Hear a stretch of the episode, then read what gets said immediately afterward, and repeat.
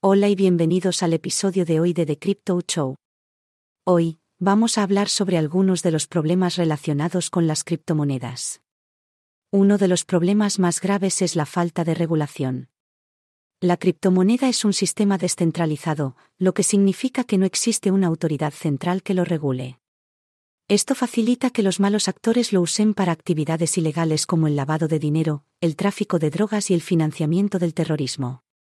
Si bien es cierto que las criptomonedas se han asociado con actividades delictivas, el nivel general de criminalidad en las criptomonedas sigue siendo relativamente bajo en comparación con la moneda fiduciaria tradicional. Porque los sistemas financieros tradicionales se han asociado durante mucho tiempo con la actividad delictiva, desde el tráfico de drogas hasta el lavado de dinero y los delitos de cuello blanco. Por el contrario, la transparencia y la trazabilidad de la cadena de bloques pueden facilitar el seguimiento y la prevención de actividades delictivas en criptomonedas. No estoy diciendo que la criptomoneda sea completamente inmune a la actividad delictiva. Por supuesto, existen ciertos riesgos y desafíos asociados con ella. Entonces creo que los gobiernos deberían intervenir y regular el mercado de criptomonedas. Porque la criptomoneda se está volviendo cada vez más común y, con eso, surge la necesidad de regulaciones para proteger a los consumidores y prevenir actividades delictivas. Ya hemos visto varios países dando pasos en esta dirección, como China e India, que han prohibido las criptomonedas por completo. Si bien no estoy necesariamente de acuerdo con una prohibición, sí creo que las regulaciones son necesarias. Para mí, un aspecto importante de la regulación de las criptomonedas es la aplicación de principios contables. Como mencioné anteriormente, la criptomoneda opera fuera de los sistemas financieros tradicionales, por lo que es importante asegurarse de que se sigan los principios contables para mantener la transparencia y prevenir el fraude. Una forma de garantizar estos aspectos cruciales es mediante el uso de software de auditoría de criptomonedas, como Chainlink. Chainlink es una red Oracle descentralizada que conecta contratos inteligentes con fuentes de datos y API fuera de la cadena. Proporciona información confiable y a prueba de manipulaciones que se puede usar para auditar transacciones de criptomonedas y prevenir actividades fraudulentas. Por ejemplo, ahora se requiere que muchos intercambios de criptomonedas sigan las regulaciones contra el lavado de dinero, AML, y conozca a su cliente, KYC, que ayudan a prevenir la actividad delictiva y proteger a los inversores. Además, algunos países han introducido regulaciones fiscales para las criptomonedas, que requieren que los inversores informen sus tenencias y transacciones de criptomonedas a las autoridades fiscales pertinentes. El uso de principios contables también es importante para las ICO, ofertas iniciales de monedas, que son una forma popular para que las empresas emergentes de criptomonedas recauden fondos.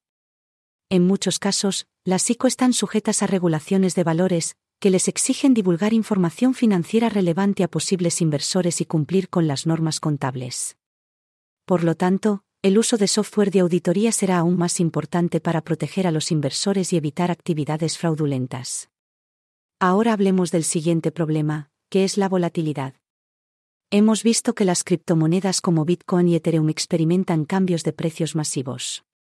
Así que la volatilidad es definitivamente un problema aquí. El valor de las criptomonedas puede cambiar drásticamente en cuestión de horas o incluso minutos.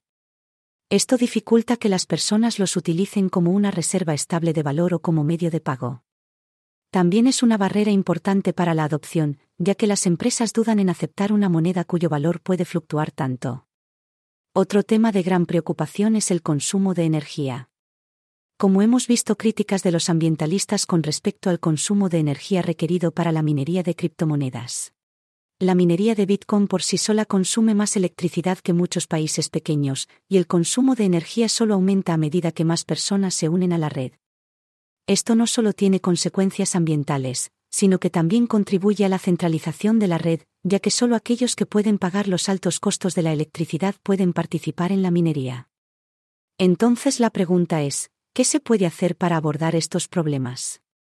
Bueno, El Salvador ha hecho historia recientemente al convertirse en el primer país del mundo en adoptar Bitcoin como moneda de curso legal y lo que eso tiene que ver con nosotros es, bueno, como sabrán, la energía requerida para alimentar la red de Bitcoin es significativa. Y ahí es donde creemos que hay una oportunidad de inversión. Sabemos que El Salvador alberga varias plantas de energía geotérmica, que utilizan el calor de nuestros volcanes para generar electricidad. Creemos que al aprovechar esta abundante fuente de energía renovable, no solo podemos impulsar a nuestro propio país, sino también convertirnos en un centro para la minería de criptomonedas. Sé que la minería de criptomonedas consume mucha energía, pero al usar energía renovable, podemos mitigar el impacto ambiental y también reducir nuestra dependencia de los combustibles fósiles. Este es donde se han creado los bonos Volcán, que son esencialmente bonos respaldados por el gobierno que están específicamente destinados a la inversión en nuestro sector energético.